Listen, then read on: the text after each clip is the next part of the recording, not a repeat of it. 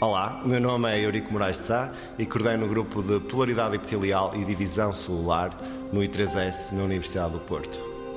No meu laboratório, queremos responder a uma pergunta que é fundamental para a compreensão da biologia. Como é que os tecidos de um organismo adquirem forma durante o crescimento de um órgão? Em particular, estamos interessados no tecido epitelial, este tecido é fundamental para funcionar como um revestimento à superfície dos vários órgãos, seja a pele, sejam órgãos do aparelho digestivo, é essencial para criar uma barreira que separa o ambiente interior do exterior. Por outro lado, é também um tecido que é particularmente relevante no contexto do cancro. 90% dos tumores malignos têm origem em tecido epitelial e é sabido que é a mudança da forma da célula epitelial que pode promover a disseminação destes tumores pelo corpo.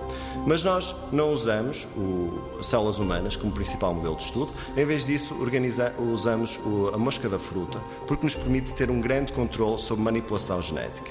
E assim, usando a mosca, conseguimos interromper a sua atividade ou alterar a função dos vários genes com grande controlo e, ao mesmo tempo, usar microscopia eh, de alta resolução para visualizar qual é o local preciso e o momento em que estes genes exercem eh, a sua função para assegurar eh, a, a arquitetura do tecido.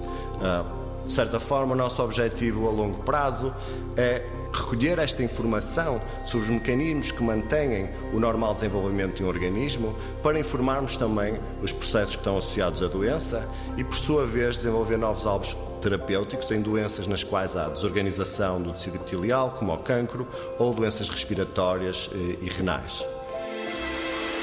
90 Segundos de Ciência é uma produção conjunta Antena 1, ITQB e FCSH da Universidade Nova de Lisboa, com o apoio da Nova Artis.